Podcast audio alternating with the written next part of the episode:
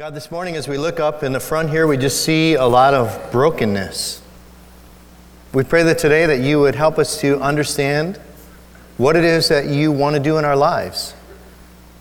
And we ask that you bless us now, that as we open up your word, that you might give us great understanding for what you want us to learn today. In Jesus' name we pray. Amen. Friends, open up your Bibles to Deuteronomy chapter 30. Deuteronomy chapter 30. It's on page 147 in your Bibles.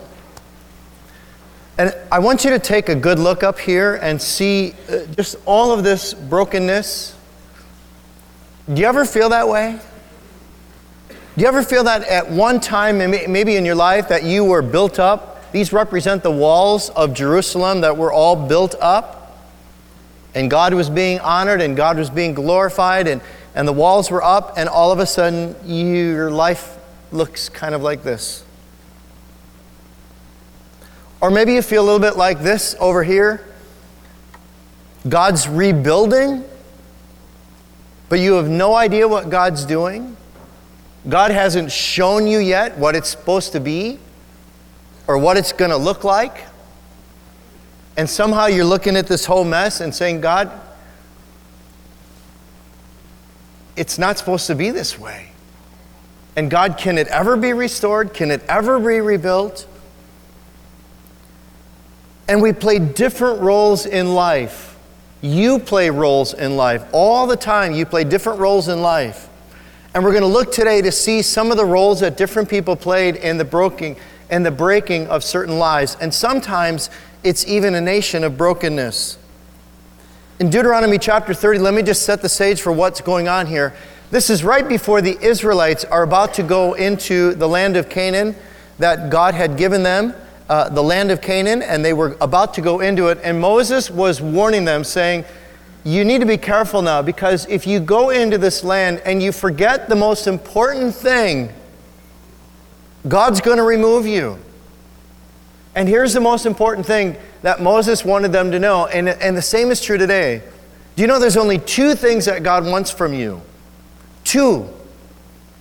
And it's amazing over the centuries how it seems like no matter what nation it is or who it is, we struggle with these two simple things. Number one, God wants you to love Him with all of your heart, soul, and mind. Just love the Lord your God. And we sometimes struggle there. Number two, God wants us to be obedient. In fact, you could almost take the whole Bible and summarize it in those two things love the Lord your God and be obedient to God. And if we would just do those two things, our lives would change so dramatically. In fact, sometimes way for the better.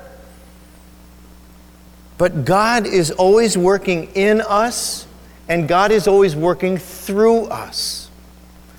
So in Deuteronomy, God uses Moses to talk to them about what's going to happen. Okay, in Deuteronomy 30, I want you to look down, left column, way down at the bottom, find verse 15.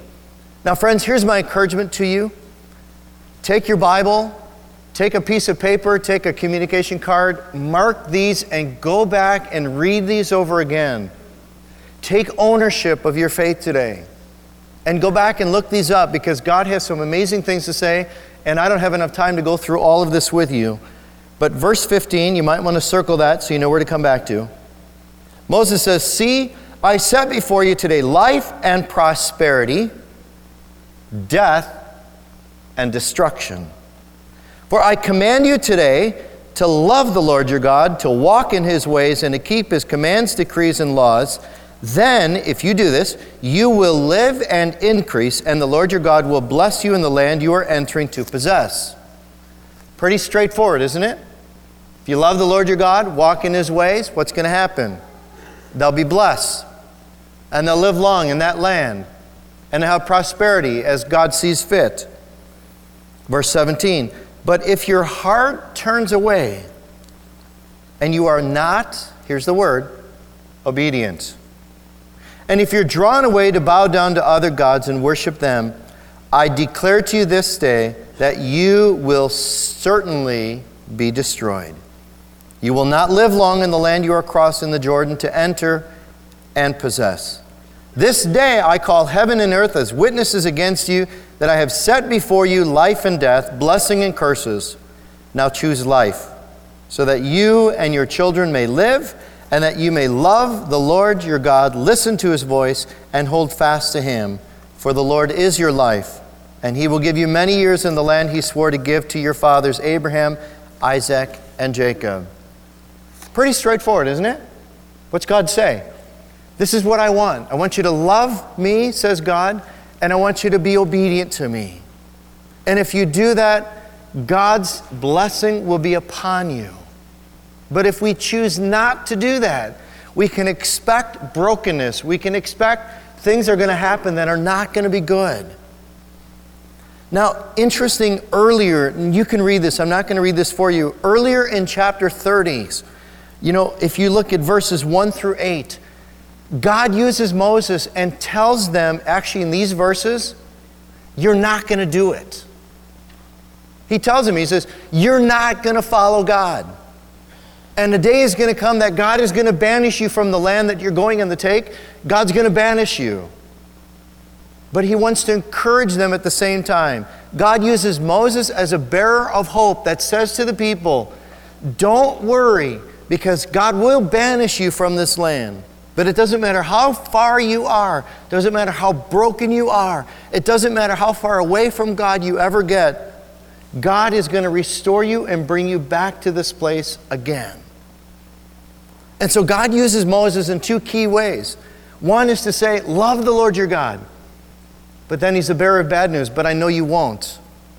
But it's okay. God gives hope, and God's going to restore you and bring you back. And that's all in chapter 30. Now, turn over, if you will. We're going to go to the next one. Second Chronicles. It's on page find 333. 333. And what we see is we're going to see the story of the Israelites getting broken. And how they get broken is that God brings them into the land of Canaan, and they're there for a season, for years. And then they fall away from God. And when they fall away from God, God takes the whole nation of them and he takes them over to Babylon, 800 miles away, which is currently the land of Iraq. And God takes the Israelites and brings them over to Babylon and says, I'm going to break you. Why? So that God can rebuild them. But it's going to go back to the same two things because what does God want? God wants them to learn to love the Lord, their God, with all their heart, soul, and mind, and to be obedient. Okay, Second Chronicles chapter 36. Find verse 15. This is just chronicling the events of what transpired. The Lord, Second Chronicles 36, verse 15. The Lord, the God of their fathers, sent word to them, meaning the Israelites, through his messengers again and again, because he had pity on his people and on his dwelling place. But they mocked God's messengers, despised his words, and scoffed at his prophets until the wrath of the Lord was aroused against his people, and there was no remedy. Do you, you see what was going on? God loved them so much as God loves us, but when their hearts began to stray away from God and their hearts began to get hardened, God started to send messengers and they wouldn't listen. God sent prophets, they killed them. God sent the Word of God through all of these people and they wouldn't listen. And no matter what God tried, their hearts were getting harder and harder towards God until finally God says there's no remedy. Something has to change. Verse 17 So he brought up against them the king of the Babylonians, who killed their young men with the sword in the sanctuary, and spared neither young man nor young woman, old man or aged. God handed all of them over to Nebuchadnezzar, who was the king of Babylon he carried to Babylon all the articles from the temple of God, both large and small, and the treasures of the Lord's temple, and the treasures of the king and his officials. They set fire to God's temple and broke down the wall of Jerusalem. They burned all of the palaces and destroyed everything of value there. He carried into exile to Babylon the remnant who escaped from the sword, and they became servants to him and his sons until the kingdom of Persia came to power. Imagine being an Israelite at that time. You know your heart has been straying from God, and God takes you out of your homeland and sends you to Iraq. And that's where you will live. In fact, God prophesied to them and told them that they'd be there for 70 years. Start turning, turning over to Jeremiah, would you? Jeremiah 29. This is a great verse you might want to even memorize. It's on page 558. 558. So the Israelites are banished from their homeland and they're taken over to Iraq of today. And God left them there. It's kind of desert there.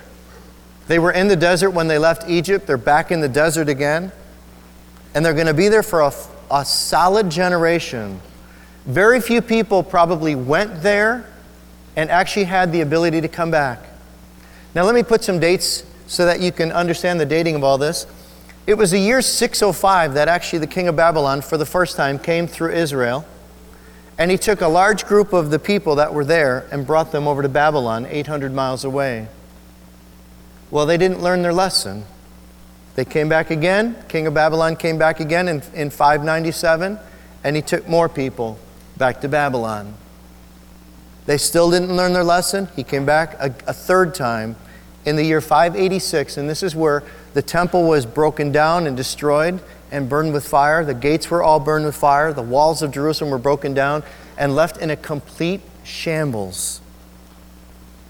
But let me pause here. But all throughout, God had a plan of salvation all along.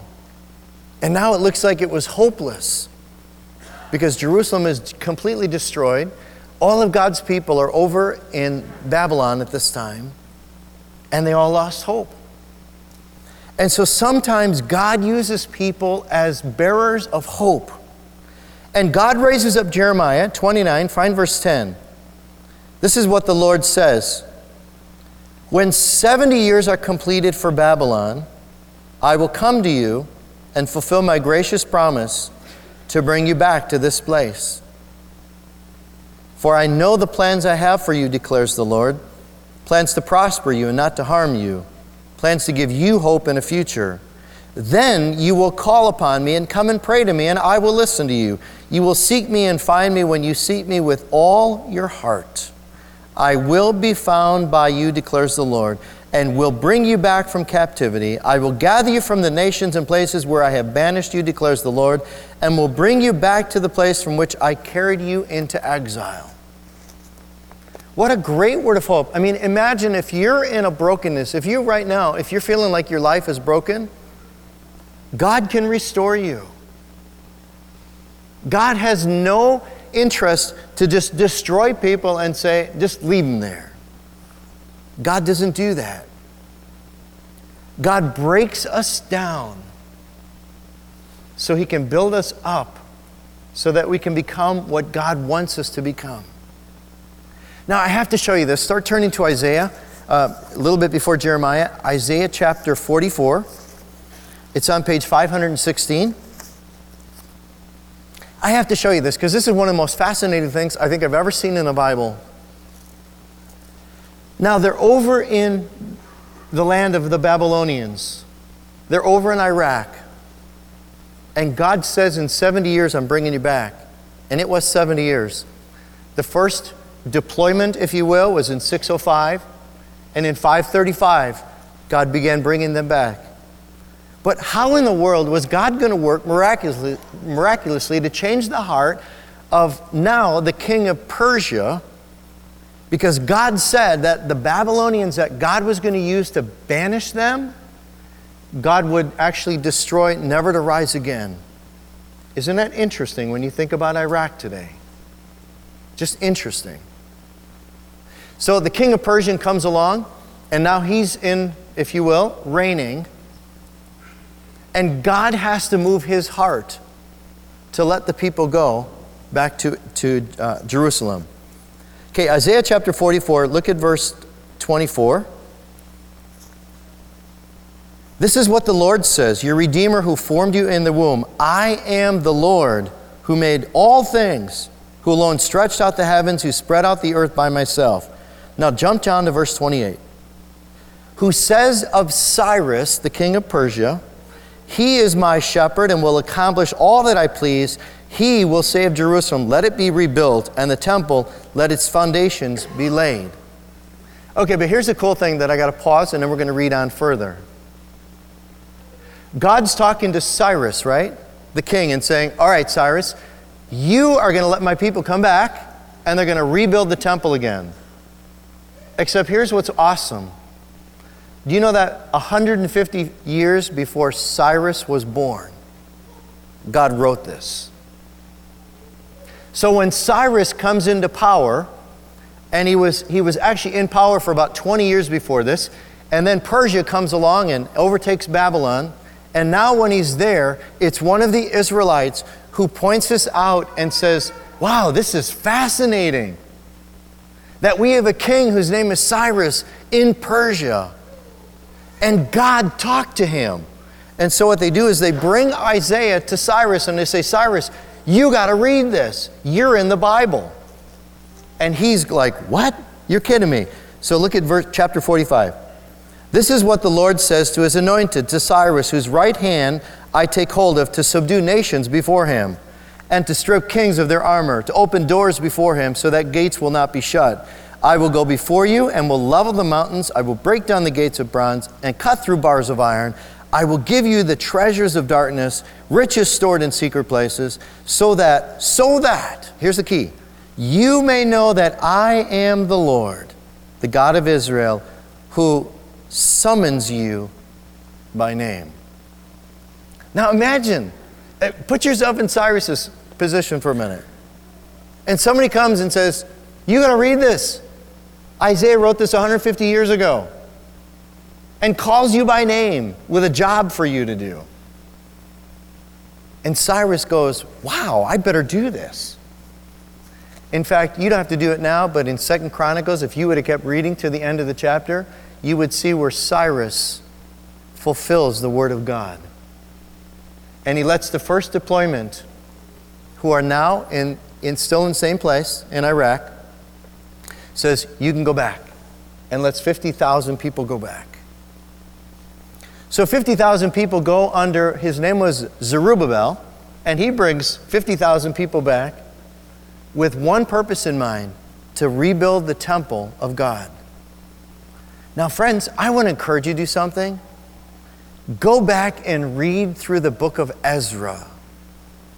Because the book of Ezra talks all about this. Because the second deployment, the first was in uh, 535, the second deployment from Iraq back to Jerusalem was in the year 458, and Ezra led the second one back. But Ezra writes about what God did through them when they went back into Jerusalem. And then there was a third deployment, the final deployment from Iraq all the way back to Jerusalem, and it was led by this guy whose name was Nehemiah. We're beginning a series today on the book of Nehemiah because it's not only the story of brokenness, but it's a story of rebuilding. So now turn to Nehemiah. Turn to Nehemiah chapter 1. You can find it on page 342. And I want to encourage you go back and reread all of these lessons that I shared with you. Read the book of Ezra, read through the book of Nehemiah, and I think you're going to be in a position to really understand what God is doing. Because God's heart is for two things one, that we'll love Him, and two, that we're obedient to Him. And so sometimes God needs to do some breaking. And you probably had brokenness in your own life. Well, let's read this. This is Nehemiah chapter 1, verse 1. We'll be in here for the next six weeks. The words of Nehemiah, son of Hachaliah, in the month of Kislev, which is November and December, in the 20th year, while I was in the citadel of Susa, this is still back in Iraq, Hanani, one of my brothers, came from Judah with some other men and I questioned them about the Jewish remnant that survived the exile and also about Jerusalem. Okay, do you get kind of the picture? So here's Nehemiah, and you'll learn a whole lot more about Nehemiah. He's kind of like a second to the king, like a personal friend of the king of, uh, of Persia, Cyrus. And his brother comes back, Hanani, and he's like, hey, Hanani, how you doing? How was your trip all the way back from Jerusalem, that 800-mile trip? And what's new? And, and how's Jerusalem? And he's got some really bad news. Verse 3 They said to me, Those who survived the exile are back in the province and are in great trouble and disgrace. The wall of Jerusalem is broken down, and its gates have been burned with fire. What's the significance of that? So, what if the walls are broken down? What's the big deal? A huge big deal. See, at the time, if you were a city with no walls, you were nothing because any enemy could just walk right in, take over. Completely and totally insignificant. But you see, Jerusalem is where God's love was and still is.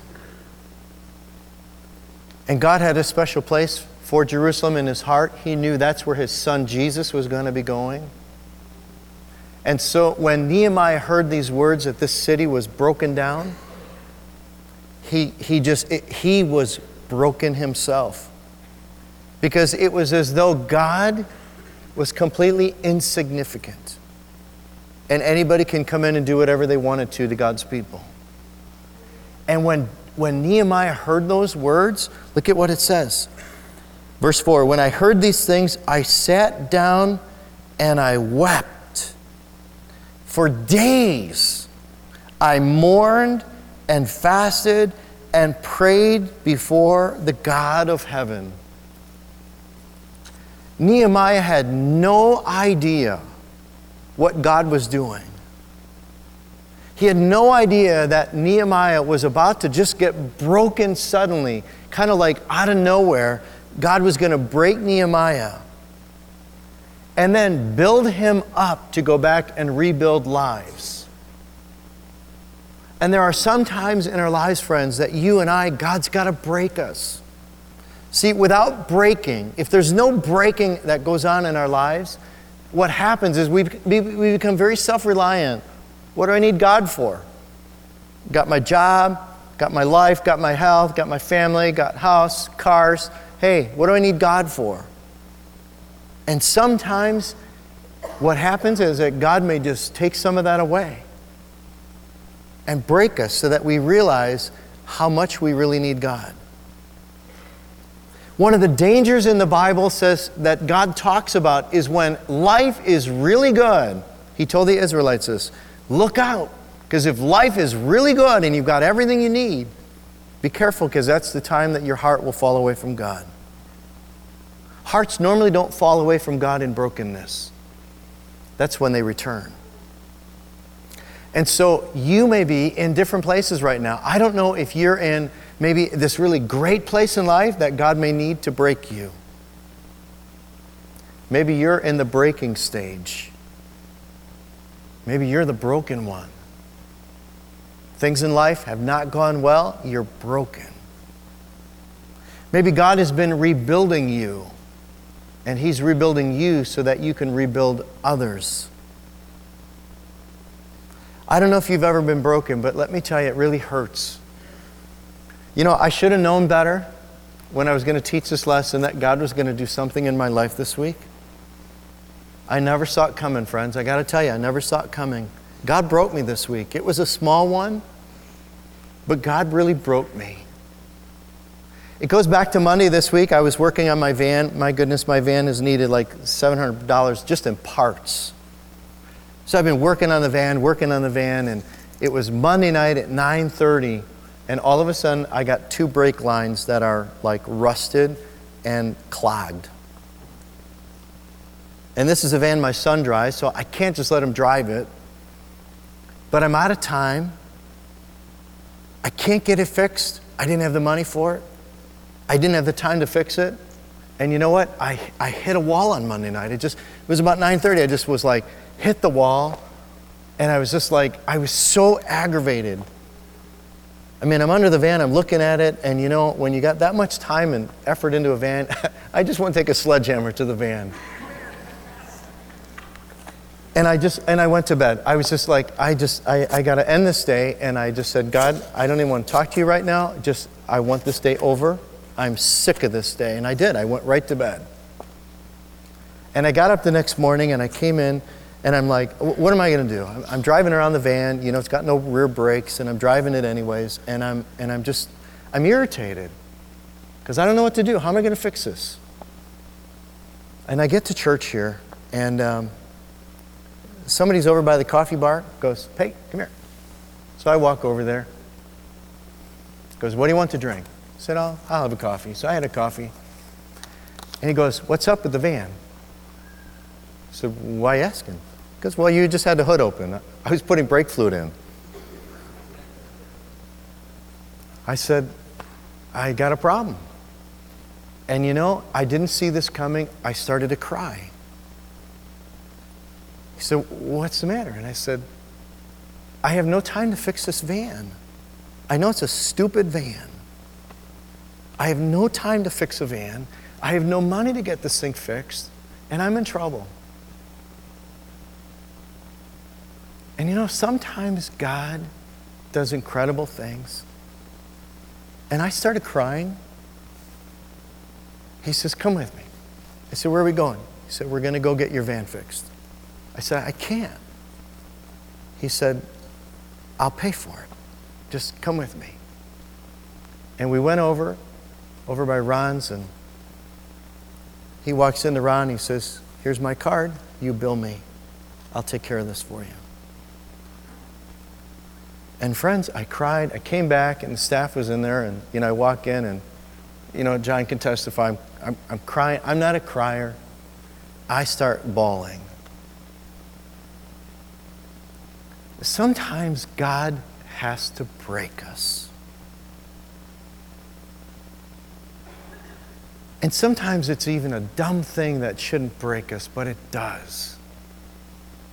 And sometimes God wants to use you, like He did this individual who just happened to be getting a cup of coffee at the moment when I walked in, who God wanted to use to bless me and then to bless you.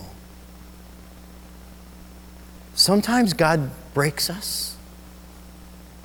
Sometimes God builds us. Sometimes God uses you to build others. Sometimes God uses you as the bearer that if nothing changes, bad things are going to start happening. Sometimes God uses you for hope and says, It's okay, God still loves you no matter what. And sometimes you get to be that person that just happens to be right where God wants you and you bless someone else. I believe God's been doing amazing work here at Messiah and is gearing up and getting ready for a rebuilding. You know, this rebuilding was planned back last summer. And this series was planned, God planned it out because God is going to begin to rebuild us as a church. And as God rebuilds us as a church, God wants to use us to bless others who God is breaking. Count on it, friends. God is going to bring people through those doors whose lives look just like this. You might be here this morning in tears because this is your life right here. And you're wondering, is this a safe place? Absolutely. And knows that God is already rebuilding and building back. God it wants to use you. God needs you to reach out to others to pour into them and to walk alongside them and to carry their burdens and to pray for them and to pour in and build them up. And it happens this morning. It may be at your workplace, God wants to build your life so that you can reach out to those whose lives are broken. So if you're in the breaking stage and God's broken you, there's people here that want to rebuild and help rebuild.